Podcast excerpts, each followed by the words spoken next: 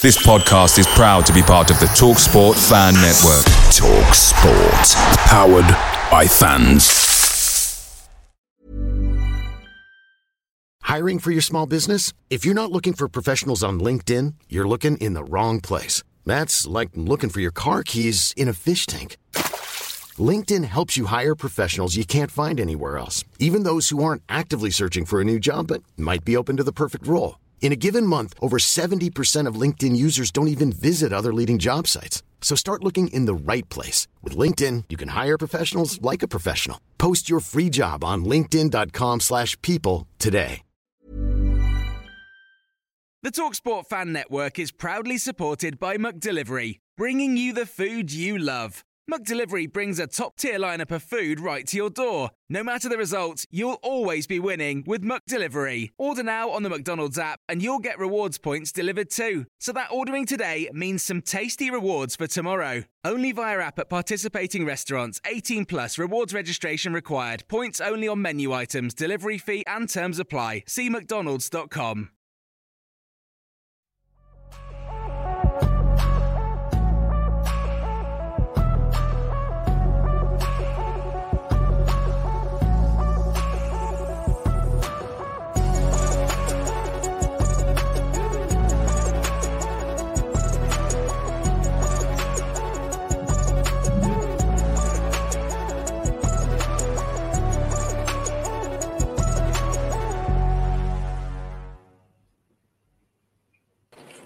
Welcome back to the channel and welcome back to another edition of the Spurs Chat podcast, where, of course, we will be discussing Tottenham's win here at the Tottenham Hotspur Stadium. Spurs 2, Fulham 0. Of course, Spurs go back to the top of the Premier League table.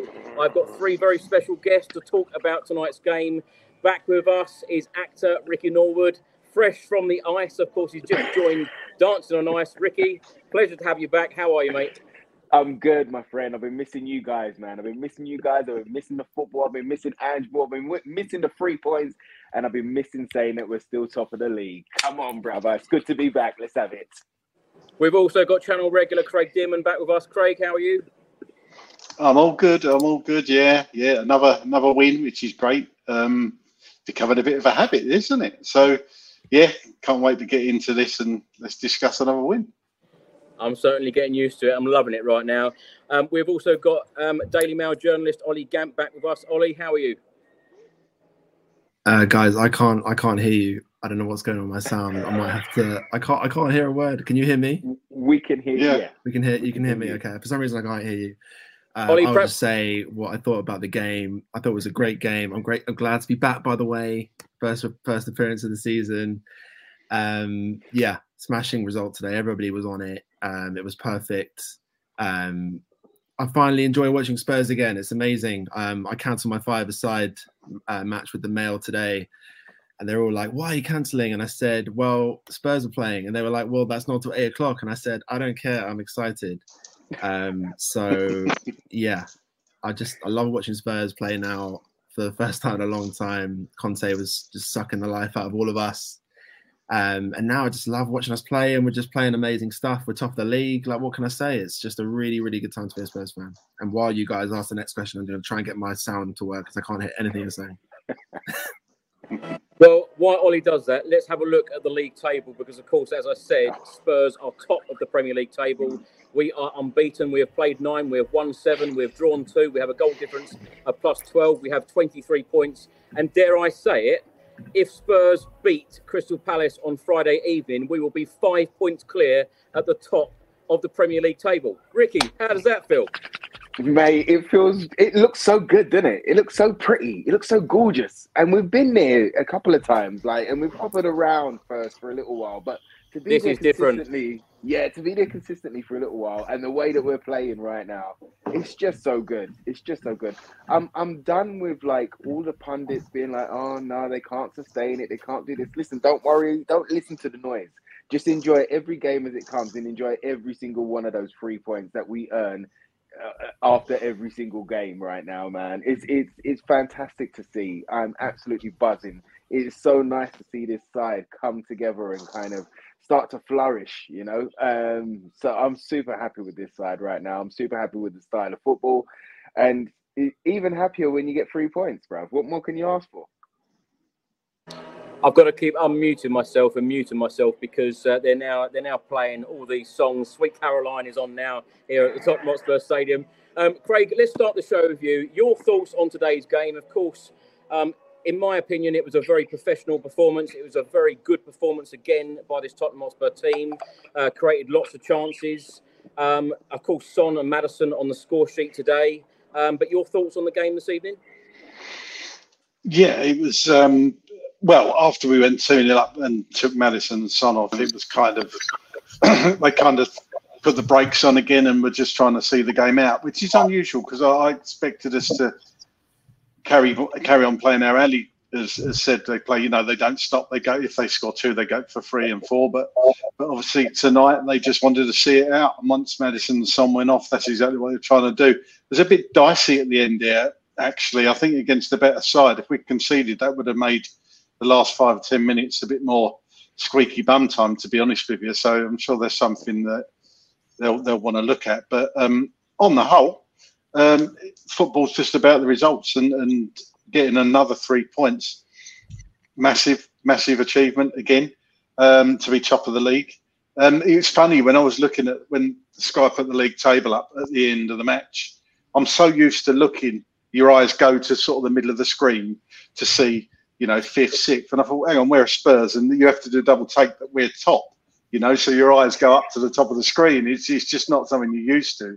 But it's just such a great feeling. And like you say, it could be 5 points clear going into Saturday's games before anybody's kicked a ball. So, you know, that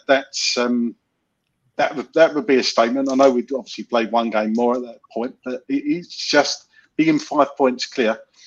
I don't care where we are in the season. That's good, isn't it? And I'm sure they're ahead of where they want to be. But not getting carried away, but very, very happy with where we are and how we're playing football, because I think we deserve it. It's such a change from what we've been used to. Ollie, let's come to you. Are you getting carried away now? Because we are a quarter of the way into the Premier League season. As you know, Chris, I never get carried away. But people have been coming up to me at the office and saying, "Oh, you think you're going to win the league now, don't you?" And I was like, "I don't. I know my club too well." No, I think it's a very, very positive situation. Obviously, it's very weird for us to be top of the league. I don't think we can get carried away, because Arsenal did get carried away last year and they crumbled. And I don't want us to get too excited and crumble. But I was just saying to a friend of mine, I think we'll be in the top four all season. I think we'll be there or thereabouts, to use a very big cliche. I think we'll challenge. And most people, you know, you talk about someone like Paul Merson said we were going to finish in the bottom half, and look at us now, we're absolutely cooking. So yeah, it's not the time to get carried away. It's time to be excited. I've eaten humble pie. You know, I'm sure we've all done it. None of us wanted Ange, let's be honest. Maybe you did, Chris. I don't know. I think you did. Yeah, you did. But Craig, I don't think you wanted Ange. Ricky, you didn't want Ange. But you know, we're all happy to be wrong. I'm very happy. I was incredibly critical, and I'm so happy to be wrong. But it's just like, it's just a joy to watch us play. Like, I was just watching us there, even at the end of the game where we nearly conceded, we were still pinging it around in our own box, and I was just like, this is just a privilege to watch. And that's what it means to watch Spurs. It's about playing with flair, attacking football. That's what we want to see. And we've been waiting to see it for so long. So it's just, I'm just really enjoying it right now. Ricky, how excited are you about Ange right now? Because, you know, I've always said, you know, in previous weeks, I've said, I'm not going to get carried away. But like Ollie just said there, I think there is so much more improvements to make from this evening, but we are still winning. We're sitting top of the league. We're unbeaten. A lot of pundits have said, well, Spurs haven't played anyone yet. We played Liverpool. We played Arsenal. What more do you want?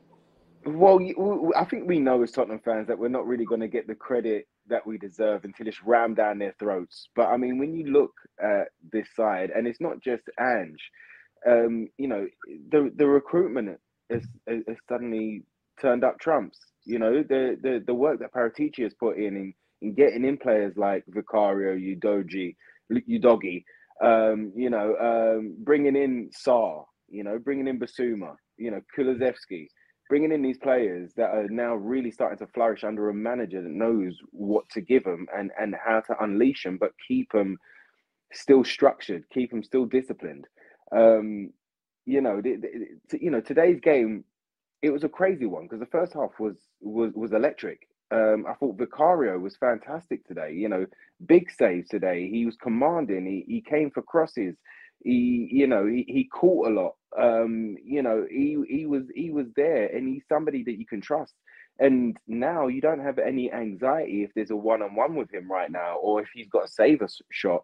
You've kind of got that belief that, you know what, 9 times out of 10, he's actually going to save it or get it away or do something that's not going to lead to a goal. And those goals that do come, then they don't affect us. They don't affect our mentality. They don't affect the way that we play.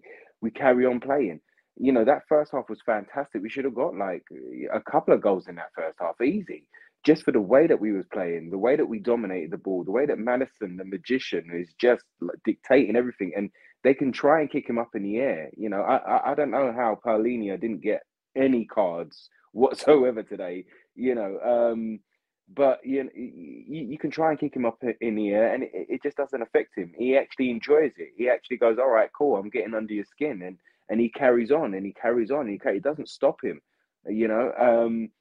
Sonny, being the leader that he is, he came back, he looked rapid, and we know he came off on international duty. We know when he went into international duty that he was carrying a little knock. So to see him out there flying about, chasing down, pressing, high press, you know, like being there for the midfielders as well as the attack, and being a shining light, and, you know, setting up Maddison for that second goal as well. It's just like, and scoring the first, you know, it's been so good to see. And that's why the second half of me kind of disappointed me a little bit. It kind of got a bit bitty, and you saw how much we missed Udogie and Saar when we took them off. The energy just kind of shrunk a little bit, and it was a very professional display in the second half. We kept the ball well. Any chances that we did give away, there wasn't really panic stations like there was last year or the year before when we was in similar positions. You know, there was controlled chaos. There was a controlled effort to kind of be united and be together and stop whatever balls were coming in, whether it was a cross or a shot or an overlap.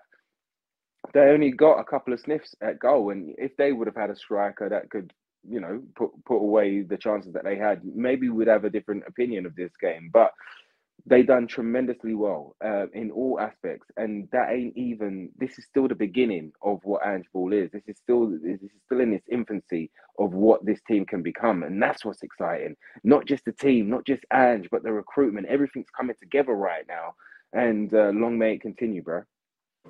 It certainly is everything, because the under-18s are sitting top of the under-18 Premier League. The under-21s are sitting top of Premier League 2.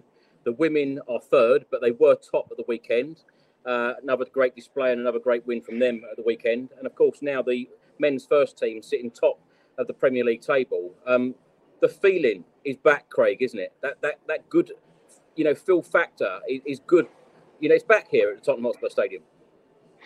Yeah, it is. Yeah, it's been missing for a few years now, isn't it? And, you know, I know we got excited a few times under Conte, and there was undoubtedly some good games and good performances in there, but on the whole, really, it wasn't that feel-good factor all the time like it is now. And because you just know, you can see the plan, you know the way we're going to play now. It's going to be exciting. The fans are kind of back on side. To have a manager come in and win the fans over as quickly as he has done is just unbelievable.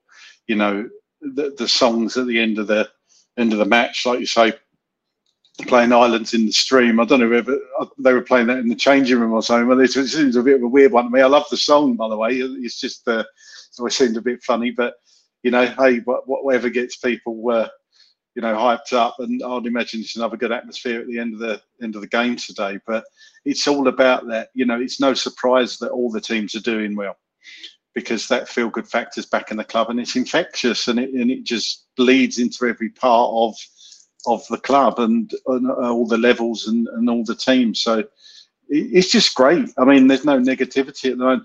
The only thing for me is I'm a bit concerned why Udogie and Saar went off. I know they got a few knocks. Hopefully that's just precautionary while they went off. I thought Højbjerg, I'm not sure we'll come on to it, I thought Højbjerg was really good tonight. Came in and deputised for Bissouma pretty well.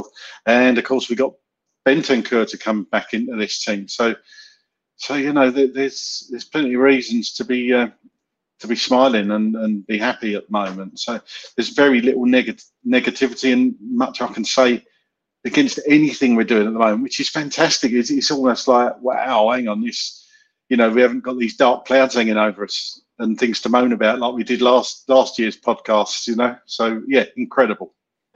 I love recording these podcasts when the football is like it is and the results are the way they are and Spurs are top of the Premier League table. I tell you, it's fantastic. Ollie, let's come to you. Let's have a look at the stats this evening. Tottenham Hotspur had 56% possession to Fulham's 44%. Shots, Spurs 15, Fulham 10. Shots on target, Spurs 5, Fulham 3. Corners, Spurs 3, Fulham 5, and fouls, Spurs 10, Fulham 14. Ollie, what are you expecting now?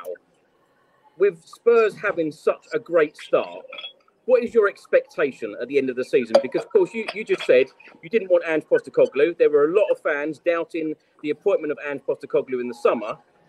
What are you expecting now? Oh, very, very. You're asking the tough questions today, Chris. There is an expectation, and then there is a reality. I'm expecting, given the performances we've had this season, I'm expecting top four. I'd be shocked if we didn't finish in the top four, given the kind of level we're playing at. I'm not expecting a title race. I've got to say, I hate to be the negative one, but Ricky, come on. But the thing is, though, what I think is going to happen is I think we're going to be in the title conversation until about February, and I think reality is going to kick in. But I think it's going to be a learning curve. I think, you know, this season is going to be so crucial for us under Ange. I'd love to be wrong. I'd love for us to be battling all the way. But I saw what happened to Arsenal last season, and I think they got crashed down so hard from the sky. They really thought they were going to do it, and I think that was what killed them. It was the dream that killed them, as something, I think somebody said that in a film or something. But I think we need to keep, I think what Ange does really well is he keeps the expectations in check. So I think people keep saying to him, you know, trophy this, trophy that, when are we going to win a trophy? And Ange is like, I'm not here to win a trophy. I'm here to build something. I'm here to create an identity. If we win a trophy along the way, then great, but that can't be what my focus is on. And I really like that. I was like, okay, great. Let's just take the pressure off. That's perfect. That's exactly what we need, because Spurs are obsessed with trophies, as we should be, because we need to win some. And it's embarrassing that we've gone so long without one. But the focus has got to be on improving, playing great football, and then letting the rest of it take care of itself. So I think if we carry on the way we are, we'll mount some kind of title challenge that I believe will collapse fairly early into the midway point of the season. But I think we'll stay in touch and distance. I think if, you know, I'm sure you guys, sorry, Fat Boy, I thought I said everybody. Only Fat Boy, sorry. I think all three of you would bite, you know, you'd take fourth right now, wouldn't you? Surely. Mark, I could be wrong. I could be wrong, but I think you'd all take fourth. So yeah, I think that is what we can expect. To answer your question, Chris, we can expect a top four finish, a title conversation. I think I'd be very shocked, but you know, the way we're playing, who knows? We were top of the league, but then again, do you know what I think about? We were top of the league in December under Jose, and look what happened there. We finished 8th or something, 6th, was it? I don't know, but we didn't do well. I think it's different this time, Ollie. I know it's different, but I'm just saying, I'm just trying to keep everybody chilled. Let's not get too... Don't worry, I'm chilled. I'm not going to get carried away. And I'm going to say on this podcast every single week that I'm not going to get carried away. But I think secretly inside, I'm getting a little bit carried away. I think we all are inside.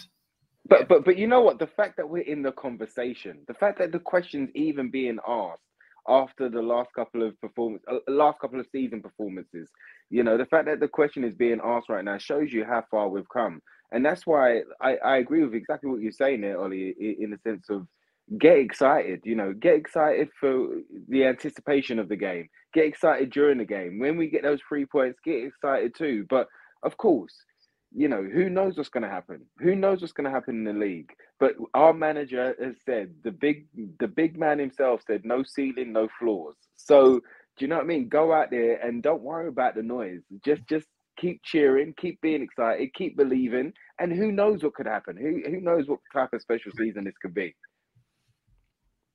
Ricky, let's stay with you. I want to ask you who your man of the match was this evening, because there are so many contenders, in my opinion. Vicario made a couple of great saves. Hunmin Son, he has now scored 7 Premier League goals in the 9 Premier League games so far. Unbelievable. Maddison with his first goal at the Tottenham Hotspur Stadium in a Spurs shirt this evening, who I thought was absolutely unbelievable again. But it just seems week by week under Postecoglou, there are so many players that you could name to be man of the match. Who was yours tonight? You know what, bro? Like, all of those that you suggested are you know, if they were man of the match, it's hard to argue against. But you know what? For me, I'm going to go for not somebody who's unsung, but exactly that. That's who I'm going for. I'm going for Romero. I thought Romero was absolutely immense. The way that he changed the pace of play, the way that he calmed things down, the way that he drew Fulham in so that he could then have an empty space to pass into. How controlled he was, how calm he was. When he drifted into the box and who did he set up? I think it was Kulu, and Kulu should have shot. I think it was that one. It was, you know, nobody was expecting it. Everyone was expecting Romero to pass out wide, and he passed inside the box and just baffled everybody. And I think that his leadership, his maturity, and, you know, the fact that he takes pride in the shirt and wearing the armband, you know, he's week in, week out, he just keeps impressing me. And who knows where that guy is going to rank on the all-time list of great centre-backs that we've had at the club. But, boy, he's definitely up there. And I'm loving his work right now. He is like, he's just a super special player. And the partnership that he's building with Van der Ven. Van der Ven, again, there was times where, you know, Fulham and Willian, I think it was, there was many times that he put a ball through. And their player, I think it was Wilson, I'm going to guess. But there was many a time that their player was clean through, but Van der Ven's pace just kind of got him back there and just confused that player. And then it ended up being a block, or, you know what I mean? Or it ended up being a tackle. And then we started pressing and pushing again. So, yeah, for me, though, the man of the match, for me, I'm going to go for Romero, because I just thought he was absolutely phenomenal. Craig and Ollie, shout some names at me. Who would be your man of the match? I'd probably have to agree with Rick. I'd say Romero overall, but there's arguments for Maddison. I thought Højbjerg played really well, to be fair to him. I thought his ball for Maddison's goal through to Son was outstanding, actually. First time pass. So, you know, credit there. But, you know, most of them played well tonight. Vicario, you could say another clean sheet. Some really good saves. All of them. I think it's one of those rare games where everybody played really well and nobody really, nobody let the team down. That's for sure. You know, it's. I would personally go for Romero, Chris, if you're going to push me for a name. I thought he was great. They're playing the Big Ange song now as well. I don't know whether you can hear it. Ollie, what about you? I'm going to throw another name at you. That a guy who really impressed me was Kulusevski tonight. I just think he was bombing up and down. He looked like he was playing on a dance floor. The way he was pirouetting in and out of people, spinning people, running, cutting in. He was just causing all sorts of problems. I think, you know, Maddison was undoubtedly one of the stars of the show, very deservedly took the man of the match. I think you could have given it to him. I think you could have given it to Romero. You could have given it to Son even. I think everybody shone. And I think it was one of those games where, you know, when Spurs give out the suggestions to man of the match, I think you could have put 4 or 5 or 6 names out there and it could have been fair enough. So for me, Kulusevski, followed by Maddison, followed by Romero, but you could juggle them around in any order. I just think everybody was so on it tonight. Van der Ven as well, he was superb. Everybody was great. It goes to show, doesn't it, what a difference it is when you can name so many players to be man of the match, because some of these podcasts over the last couple of years, we've really struggled to name a single player. That's the big difference. Ricky, let's come to you. In the second minute, Hunmin Son had a chance. Goalkeeper saved it with his feet. And then Maddison then had a couple of free kicks. I want to get your opinion on the free kicks, because the one to Udogie seemed to go terribly wrong. There was another one that Spurs went close. Were you surprised that Maddison didn't actually have a shot on goal? I was, because there was three free kicks, and I thought at least one of them he would go for goal. But you know what? He's that clever and he's that smart that, you know, he sensed that everybody felt that he was going to go for goal. So again, to confuse the opposition, you know, he decided to try and be clever. And it's very rare that Udogie ain't switched on. Do you know what I mean? But it even took him by surprise, because the way that they were shaping up and the way that Maddison had his eyes on the ball, especially on the first one, everybody thought he was going to shoot. I'm sure everybody at home, I'm sure everybody watching felt that he was going to shoot. So it would have been a really clever short free kick. It would have been a clever move to make if it did come off. And that just shows you his intelligence. He doesn't just go for the obvious. He goes for the things that's going to confuse and kind of disrupt the opposition. You know, when you think he's going to turn one way, he turns the other. You know, when you think he's going to pass, he keeps it. There's so many times that he just does that. He just changes in the moment and sells the opposition, sells the defense, you know, and makes them look a bit silly at times. So it didn't surprise me. Well, it did. I felt he would have had at least one shot on goal, because, you know, he hadn't scored at that point at the Tottenham Hotspur Stadium. And, you know, you would have thought that one of those he would have been licking his lips for, to try and score from one of those. But he ended up getting his goal tonight anyway, so not too bad. And how can you even level any type of criticism towards Maddison? Do you know what I mean? You know that guy's a magician. You know, he has a picture in his head, and he knows exactly where everybody is at all times. And I think there was only like one pass, I'm going to say, maybe two, but one that I can remember that was slightly ahead. And I think it was out to Richarlison, and it went off for a throw-in, I think, on a breaking passing move. But yeah, he's a magician, and he's just phenomenal. So there's nothing I can say to even try and critique Maddison. You know, I'm like, I want the boys to be a little bit more switched on and go be ready for the unexpected. Here's a cool fact. A crocodile can't stick out its tongue. Another cool fact, you can get short-term health insurance for a month or just under a year in some states. United Healthcare short-term insurance plans are designed for people who are between jobs, coming off their parents' plan, or turning a side hustle into a full-time gig.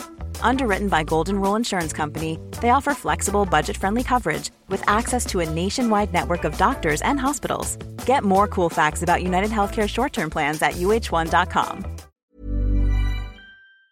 Picture the scene. All of your mates around, you've got your McNugget share boxes ready to go. Partner this with your team playing champagne football. Perfect. Order McDelivery now on the McDonald's app. There's nothing quite like a McDelivery. At participating restaurants, 18 plus, serving times, delivery fee and terms apply. See mcdonalds.com. Ricky, I know you've got to go shortly. Tell us quickly about the Dancing on Ice, you know, what you're doing at the moment, because you're in training. How's all the training going, and when do you actually start officially, and when do the live show start? Well, yes, so I have signed up to be on Dancing on Ice. That's why my hair's so long, because all my time is dedicated to training right now. So I train every day, 2 hours dedicated with a one-to-one coach. You know, last week I didn't, you know, it was crazy. It was terrible. I fell down a couple of times. I couldn't find my feet, but you know what, from the Monday to the Friday, there was an improvement every single day. And by the end of the week, I felt a lot more comfortable on my feet. I knew what was being asked of me. And this week we're really kind of tuning into technique and how it should be done, rather than just getting away with things. So, yeah, it's been a great start to this week. It's a great adventure. It's something that I never thought I would do, but it's come along at the right time in life to kind of take on a challenge, and, you know, something that scares me a little bit, because I don't know whether you guys know this, but, you know, back in the day, I used to do a bit of street dance, and dancing on the floor is one thing, but dancing on ice is something totally different. All the rules are upside down, hands and arms, and where your balance is and where your center is. It's crazy. It's absolutely nuts, but I'm enjoying every single minute. We're training up until December 15th, I think it is. We break for Christmas, and then January it all kicks off. So from January 2nd and 3rd, I think it is, we start training again. The first live show is going to be January 14th on ITV. It will be a Sunday, so hopefully Tottenham ain't playing, or if they are, they kick off early. Yeah, it's going to be a fun journey. Hopefully I don't fall flat on my face on the ice come show night. And hopefully I'm kind of competent in some way, shape or form. But yeah, still a long journey, still a long way to go. But I'm enjoying every single minute, brother. It's such a rush. Someone's saying here, don't do a Gemma Collins on us. No, don't do that. I tell you, Ricky, no pressure, but do bring the trophy home. So early, I'll try, man. We want to see you holding that trophy. So I know you've got a very early start, so you're going to leave us now. But hopefully we will get you back on the podcast very, very soon. Of course, I know you're very busy training to do Dancing on Ice, so very best of luck with it all. And hopefully we'll see you soon. Good luck, Richard. Absolutely. Thank you. Best of luck, Rick. Thank you, gents. Thank you all the watchers and the listeners. Love to all of you, man. You take care. Come on, you Spurs. Thanks, Rick. See you, Rick. Take care. Craig, let's come to you. In the 21st minute, Vicario, let me go back. In the 12th minute, a corner from Fulham. What a save from Vicario. Another player. Ollie mentioned that no one wanted Postecoglou. A lot of people didn't want Vicario as the goalkeeper. They wanted David Raya from Brentford. What have you made of Vicario in Tottenham Hotspur shirt so far? I think he's been phenomenal, apart from the dodgy first half against Brentford. I just think he's been absolutely outstanding. I think he would have gained a lot of confidence in the Manchester United game. I thought he played exceptionally well in that. And you can see he's just grown and grown. I think he's got better with his feet. You can see how much of a good shot stopper he is. That save tonight was outstanding to his left. I honestly thought that was in, but he somehow got to it. Save against Jimenez in the second half. Bit more closer to him. Managed to parry it away from the goal, though. I just think he's been exceptional and another great purchase, and it's kind of proved everybody wrong. I was in the Raya camp. I was disappointed when we didn't get him, but and I thought we were going for the cheaper option. But to be fair to Vicario, he's just been absolutely phenomenal. Not much else I can say about it. I mean, I'm sure they're. Sure, they're not gutted we didn't get Raya, put it that way, because what surprises me, actually, when you're talking about goalkeepers, is what's happened to Hugo Lloris. So it's just really strange, isn't it? You know, he was number one club captain last year, and now he's still at the club, and he's not even making the bench. It's Forster on the bench. I mean, out of the two, personally, I think Lloris is a better keeper, but perhaps he just wants to go with, somebody who's going to still be at the club, and they're expecting Lloris to be going in January. I don't know, but apparently he's learning from him, and Hugo's been really good with him. I'd just personally like to see Hugo get a few minutes in the game before, if he does go, if they can do that. But yeah, it's a strange one, very strange. But Vicario, fantastic. Yeah, I get what you mean, Craig, and I did think that a couple of months back, particularly when we played that Shakhtar Donetsk friendly. I thought Lloris might have got a few minutes, but I think it's all about the future now. And to talk about Hugo Lloris, I don't think that he had that distribution that Vicario had today, because in the 21st minute, he caught a cross from a corner, threw it immediately out to Kulusevski to get us on the attack straight away. Ollie, what have you made of Vicario so far? I was also in the didn't want him camp and wanted Raya camp. But you've seen that Raya, even though he's now first choice Arsenal keeper, all is not well with Raya. He's not quite confident. He's not quite commanding as Arsenal would like. I think they'd be better off with Ramsdale, to be honest. And I don't think it'll be long before he comes back. But I don't know whether Arteta's going to stick to his guns or not. But no, Vicario's been very... What I like about him is he's very commanding. He's very organised of his box, and I kind of don't worry about him. Like, we've had a lot of goalkeepers. My dad used to call Aurelio Gomez Butterfingers, and I always got nervous about Gomez. I got nervous about even like Brad Friedel, because he wasn't very young. He was quite old, so he didn't have that agility. And Hugo, as good as he was, gave me so many scare moments. But with Vicario, I just feel so comfortable and so calm. I know he's going to just pounce on every loose ball. And there was a few moments, I'm sure you'll agree, you guys, that towards the end, Fulham easily could have got a goal back or even two. And when we were kind of getting sloppy towards the end, and he made himself big. He went off his line a bit. He reacted well, made some really, really good saves. The one early on in the game was really, really impressive. I think he made a couple more throughout the game. But yeah, he's just solid. And I think having Mickey Van der Ven and Romero with the partnership they have and the understanding they have really helps him, because we've had some really shocking partnerships over the years. Like we've had Eric Dyer, we've had Davinson Sanchez, and I think that makes the situation even worse. So having a really, really good centre back pairing, it can not only help Vicario, but it can help the whole team. So yeah, I've been really impressed with him. I stupidly watched a showreel video where it showed all the goals he conceded last season, and I stupidly watched it and thought, oh yeah, let's not get him. But I've been proven wrong, just as I've been proven wrong Ange, and it's okay to be wrong in this situation. Very, very happy that at least the people at Spurs are getting stuff right for once. Yeah, well said. I think defensively we improve every week. Craig, let's come to you. In the 27th minute, Højbjerg had a shot at the goalkeeper from 25 yards. In the 30th minute, Kulusevski with a run to Richarlison, who shot wide. I tell you what, there were a lot of frustrated people in the stadium because, of course, every Spurs fan wants it to work for Richarlison. They want to see him scoring goals, but that was a chance. He had to hit the target, didn't he? Yeah, to be fair, Richarlison, tonight, I thought he worked extremely hard. He put the miles in tonight, but he's just not a clinical finisher, is he? And, you know, you think he's got his goal and he'll go on from there. And he had chances against, Luton, wasn't it? He had some good chances against Luton and then again tonight. And, you know, it does flash through my mind. I think I said it. If that was Harry Kane, that would be in the back of the net.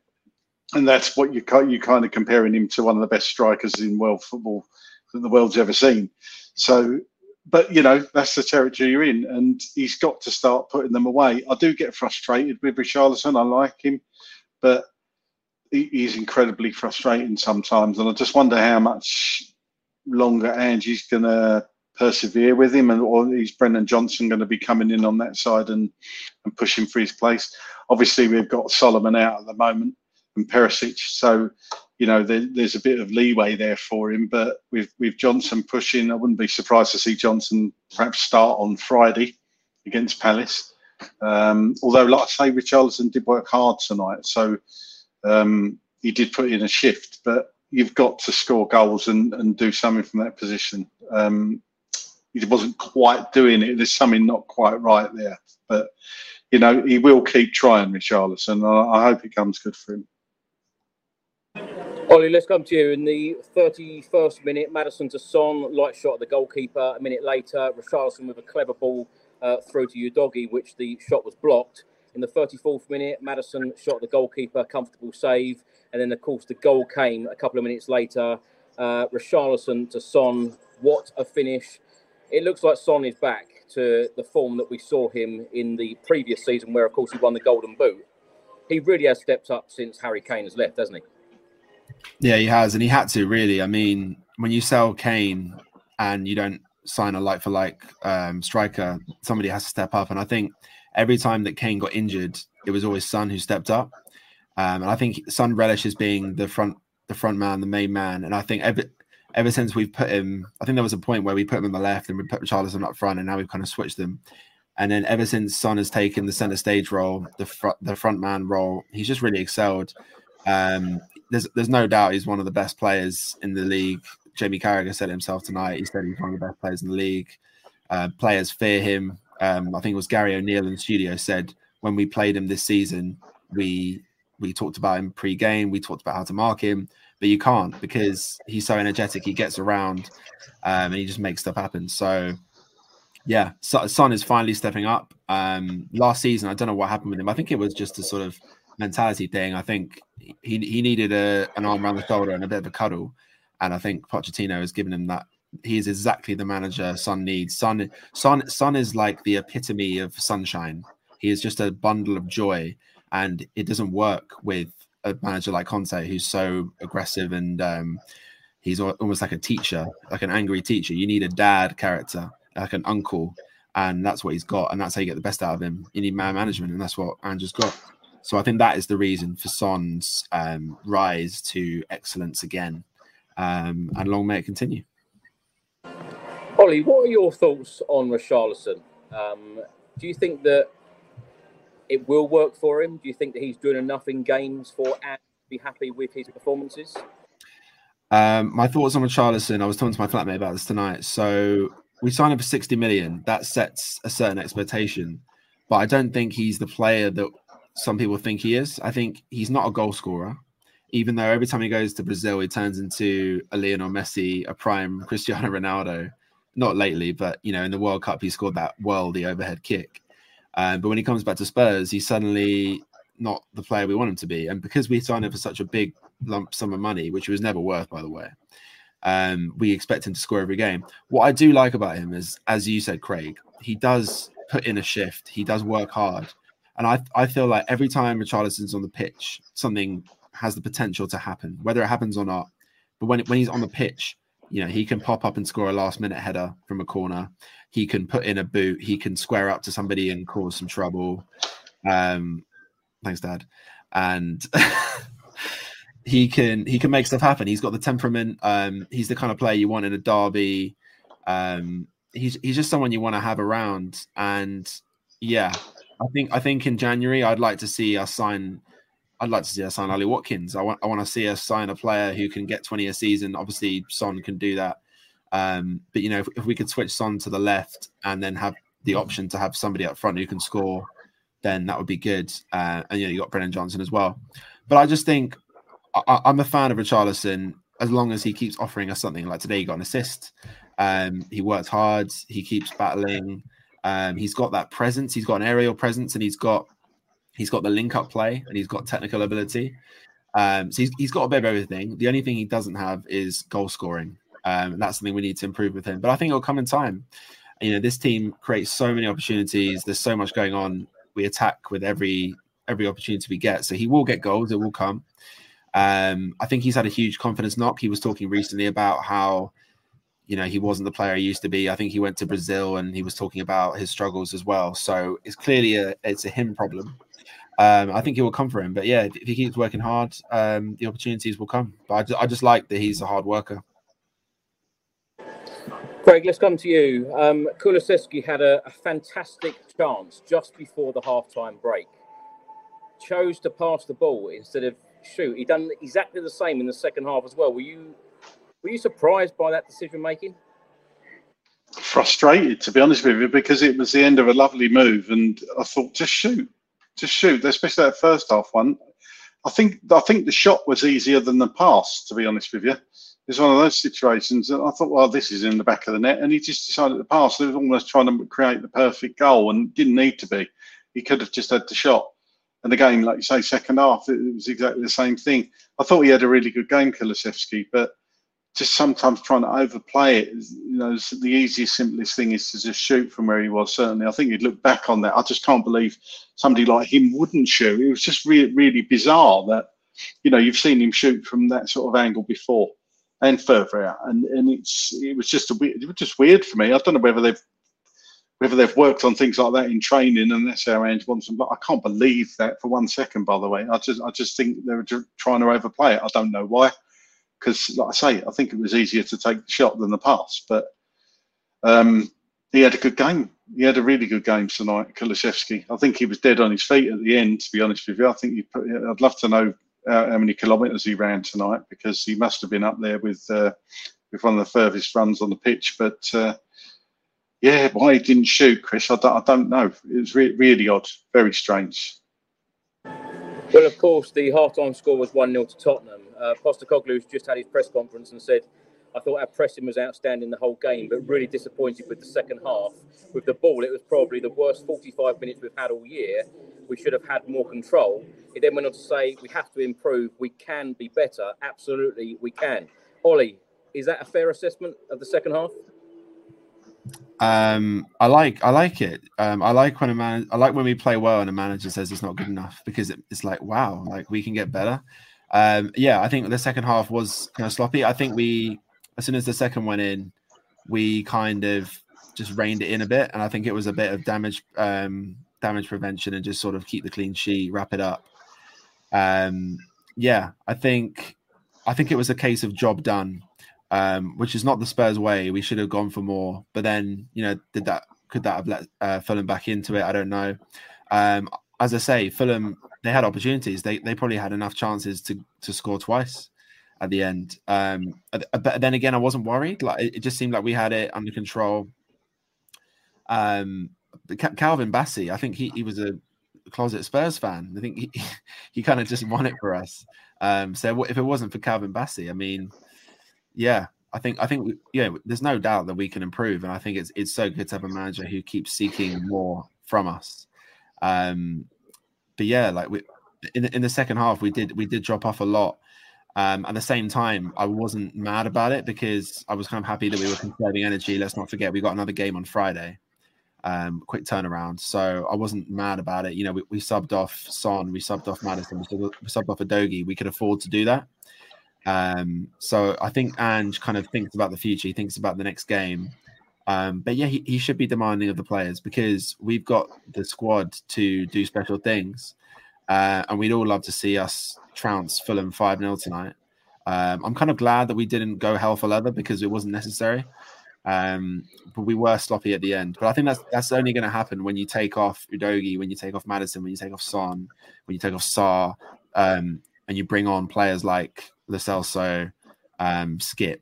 You know, you're going to get sloppy because they're not as good as the guys who came off. So it's to be expected, and I wasn't surprised by anything I saw tonight. Yes, the second half wasn't as good as the first half, but got the job done, and that's all that matters. I mean, we scrapped to a 2-1, was it, against Luton? Whatever it was a narrow win. So we got the job done there, we got the job done here. That's all. I think that's all that matters, really. But you know, we can only get better, and that's the good thing. 1-0, Ollie. It was midfield. Yeah. Craig, let's come to you. In the second half, in the 52nd minute, Kulusevski to Hunmin Son to Richarlison, who shot over the bar. Another chance for Richarlison, not on target. A couple of minutes later, we did go 2-0 up. Hunmin Son to Maddison. Great finish from him. First goal in the Spurs shirt, as I mentioned earlier, at the Tottenham Hotspur Stadium. Maddison has been incredible. What an incredible signing he has been since walking through the door here at the Tottenham Hotspur Stadium. Yeah, I'd say signing of the summer, not just for Tottenham, just in the Premier League as a whole. I think 40 million is a snip. As I've said on here a few times, I liked Maddison when he was at Norwich. I wanted to take him when Leicester went in for him. I just think he's an outstanding player. He just fits Tottenham. He's just a Tottenham player, isn't he? I like the song we used to sing to Gareth Bale, you know, he was born to play for Spurs. I can see it with Maddison as well. He's just fits that number 10 role perfectly.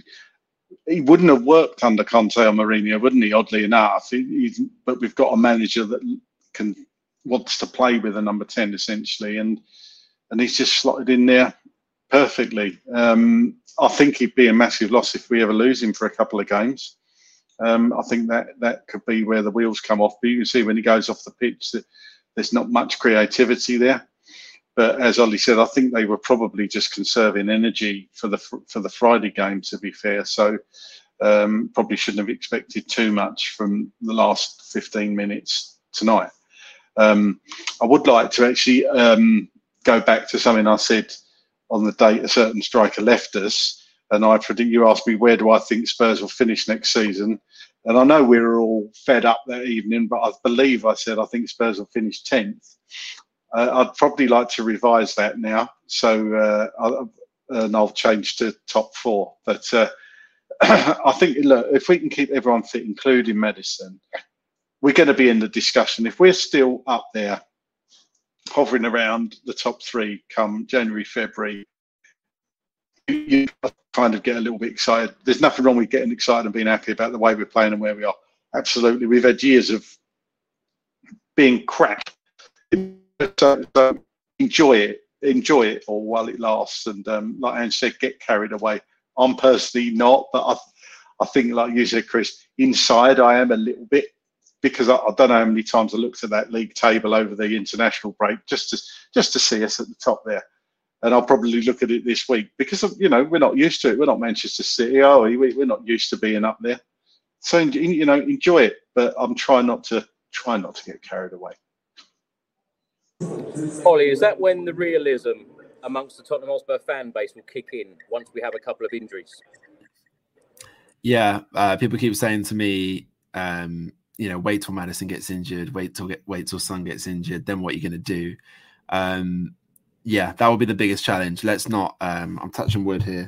Let's make sure that doesn't happen because, yeah, I think if you take away Maddison from this team, you take away the engine, you take away the fire that's burning, that's keeping us going. You know, you saw today Lo Celso steps in and we're a different team that's just completely one-dimensional. And Maddison, as you said, Craig, he's got X-ray vision. He sees the game like nobody else. I actually think Maddison was the kind of Harry Kane replacement that none of us thought we were getting. Just a guy who's running the show, scores, assists, drives the team forward. He's absolutely class. And as soon as we signed him, I thought this is the signing of the summer for 40 million. I was like, what are you guys doing? Why is Chelsea not going for him? Why is Newcastle not going for him? They went for Tonali over Maddison. Bad decision.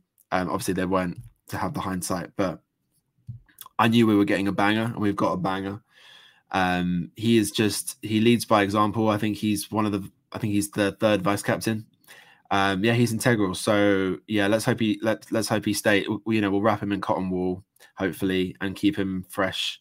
Same with Son. But you know what I like about this team, and my response to the person who asked me what you're going to do when Maddison or Son gets injured, I think everybody steps up in this team. And I think we were too reliant on Kane, and I think we were too reliant on him making things happen. And since he's gone, I think everybody steps up and does their job. And I think we work really, really hard as a team. Anyone who comes in does the business. And I think that would happen again. Yes, if Maddison got injured, we would probably suffer a lot. But, you know, we lost Bissouma tonight. Bissouma, probably one of our best players of the season. He goes, Højbjerg comes in, done a great job. I thought he deputised really, really well tonight. Didn't blow down any trees, but he was solid. He was integral tonight, just winning the ball, keeping things ticking along. And I think that'll be the case if and when we lose somebody to injury. I think it's a team game now. I think that's one of the biggest things that Ange has changed. He's improved every single member of that squad, and that will be the case if somebody has to step in and deputise. He'll improve them too. Ollie, you mentioned there, of course, Bissouma was suspended today, and Højbjerg came in. Now, when you look at this starting 11, Vicario, Porro, Romero, Van der Ven, Udogie, Saar, Højbjerg, Kulusevski, Maddison, Richarlison and Hunmin Son. Now, when Bentancur is fit and available to play a part in matches again, if you were to pick the best starting 11 at Tottenham Hotspur, does Bentancur get into this team? Does Bissouma replace Højbjerg here? Who gets in? Who misses out? Yeah, I think Bentancur is a different level. I think he's a different gravy. You know, when we were really in the doldrums under Conte, Bentancur was the one dragging us through games. You know, he's so creative. He's got such great vision. He's so technical on the ball. He's got such great ability. I would play him with Bissouma. And from the start of the season, I said when Bentancourt's back, him and Bissouma, I think that would be our best midfield two in the middle there. I think it'll be really tough on Saar because he's been so good this season, but I think Bentancur and Bissouma are a level above. So that would have to be it, unfortunately, for Saar. I don't know when Bentancourt's back. I don't think it'll be too long away. But yeah, to be fair, when he comes back, he might not be ready to go. So he might have to sort of earn his way back in, but in time, you know. So, yeah, I think he's got to come back in. I think it's a great problem for Postecoglou to have, though, when you've got depth, because, of course, we're all thinking about, you know, having a couple of injuries and it's going to be a very, very different starting 11. Now, shortly after the second goal, Udogie came off, Emerson Royale came on. Ange Postecoglou made a number of subs after that as well. In the 62nd minute, Skip came on, Saar went off. Richarlison had a shot over the bar again in the 75th minute, and then a treble sub in the 81st minute. Richarlison, Maddison and Son going off. Viles, Johnson, Lo Celso coming on. Hunmin Son was hugged by Ange Postecoglou. And then in the 84th minute, Fulham had a chance. Vicario saved yet again. Another great save from Vicario, Craig. Yeah, again, like touched on before. It was probably easier save than the one in the first half. And it was a save he'd been expected to make. It was a nice height and a lot more closer to him, but he still had to make it, and he pushed it away from danger.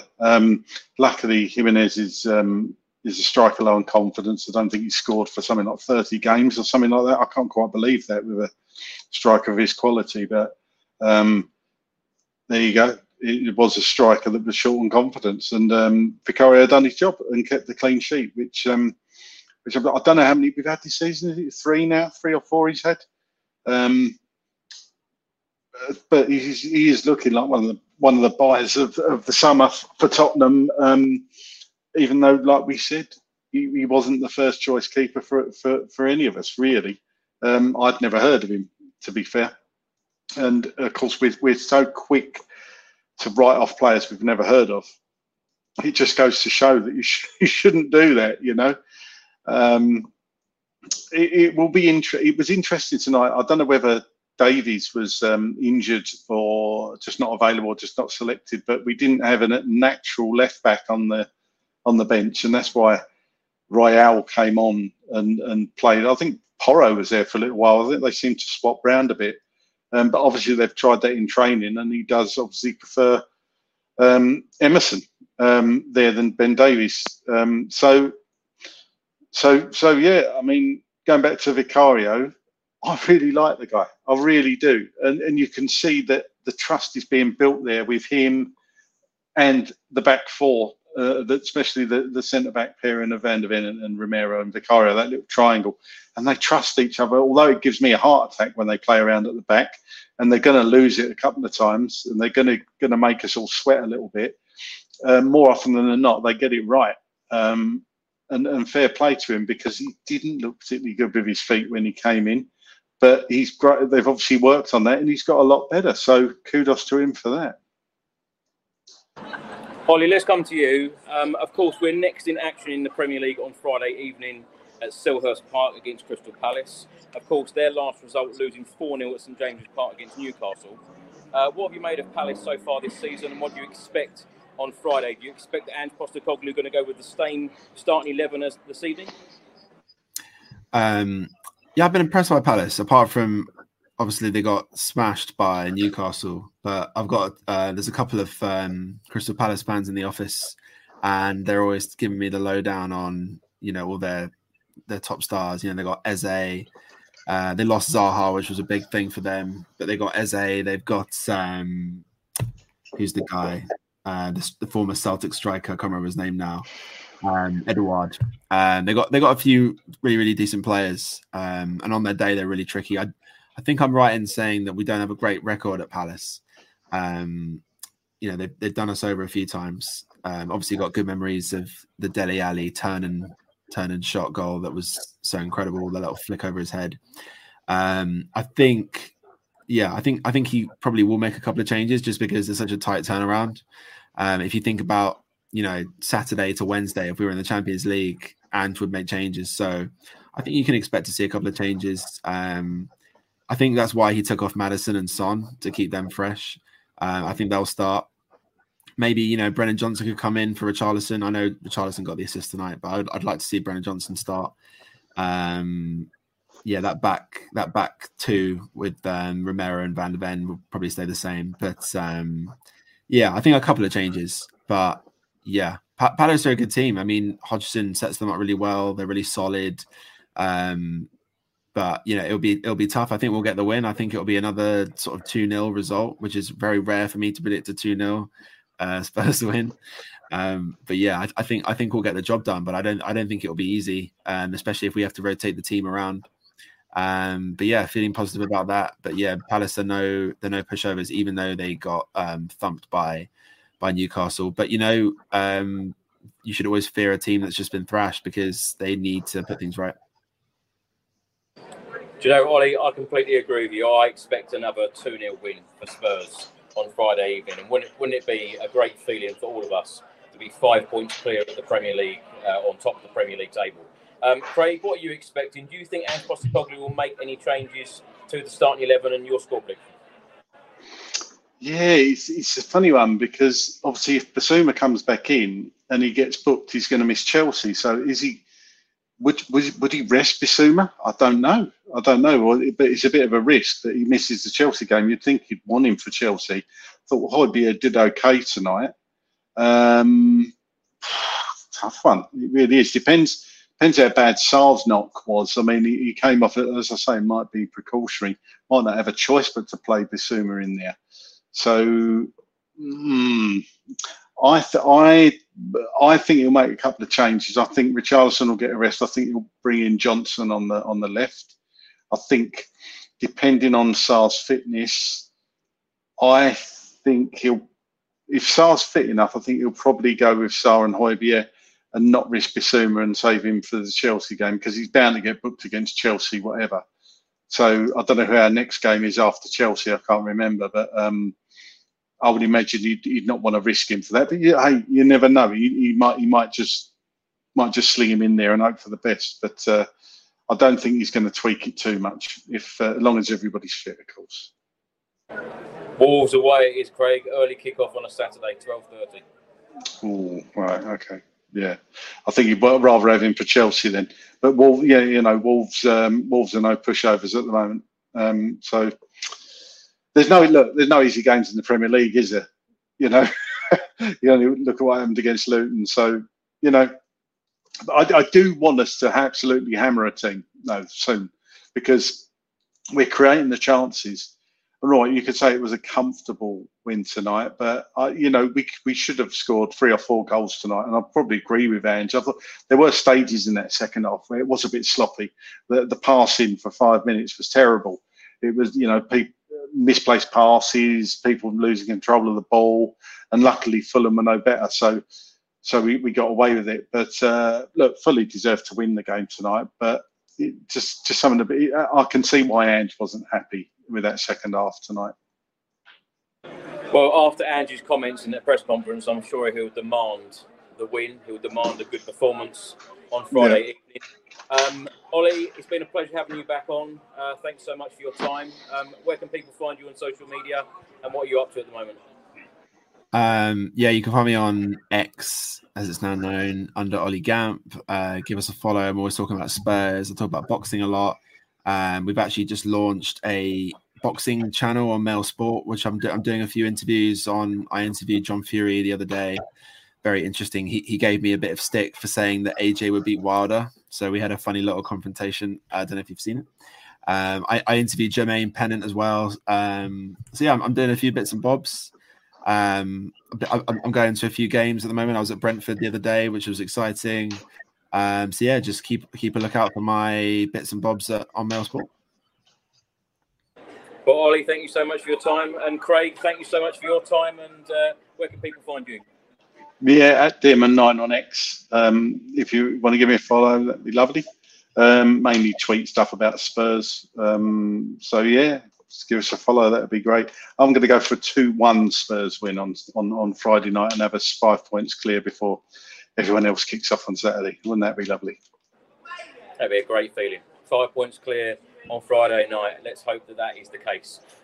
Thanks to Ricky for joining us. And as I said earlier, we wish him all of the very best with the Dancing on Ice episodes. And hopefully he can bring home that trophy in early 2024. Ollie, thank you so much for your time. Craig, thank you so much. Thanks for watching, everyone. Thanks for listening. And thanks to all of your supporters, as always. And we will see you on the next one. Until then, come on you Spurs. Come on you Spurs.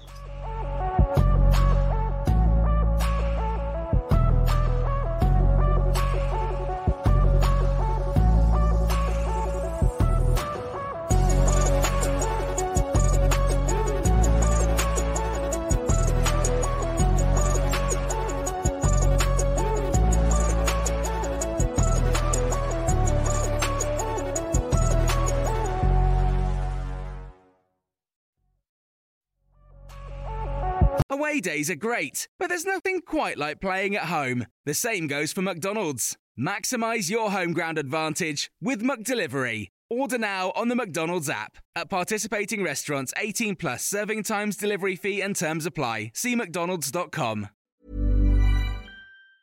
Ever catch yourself eating the same flavorless dinner 3 days in a row? Dreaming of something better? Well, HelloFresh is your guilt-free dream come true, baby. It's me, Keke Palmer. Let's wake up those taste buds with hot, juicy pecan-crusted chicken or garlic butter shrimp scampi. Hello Fresh. Stop dreaming of all the delicious possibilities and dig in at HelloFresh.com. Let's get this dinner party started.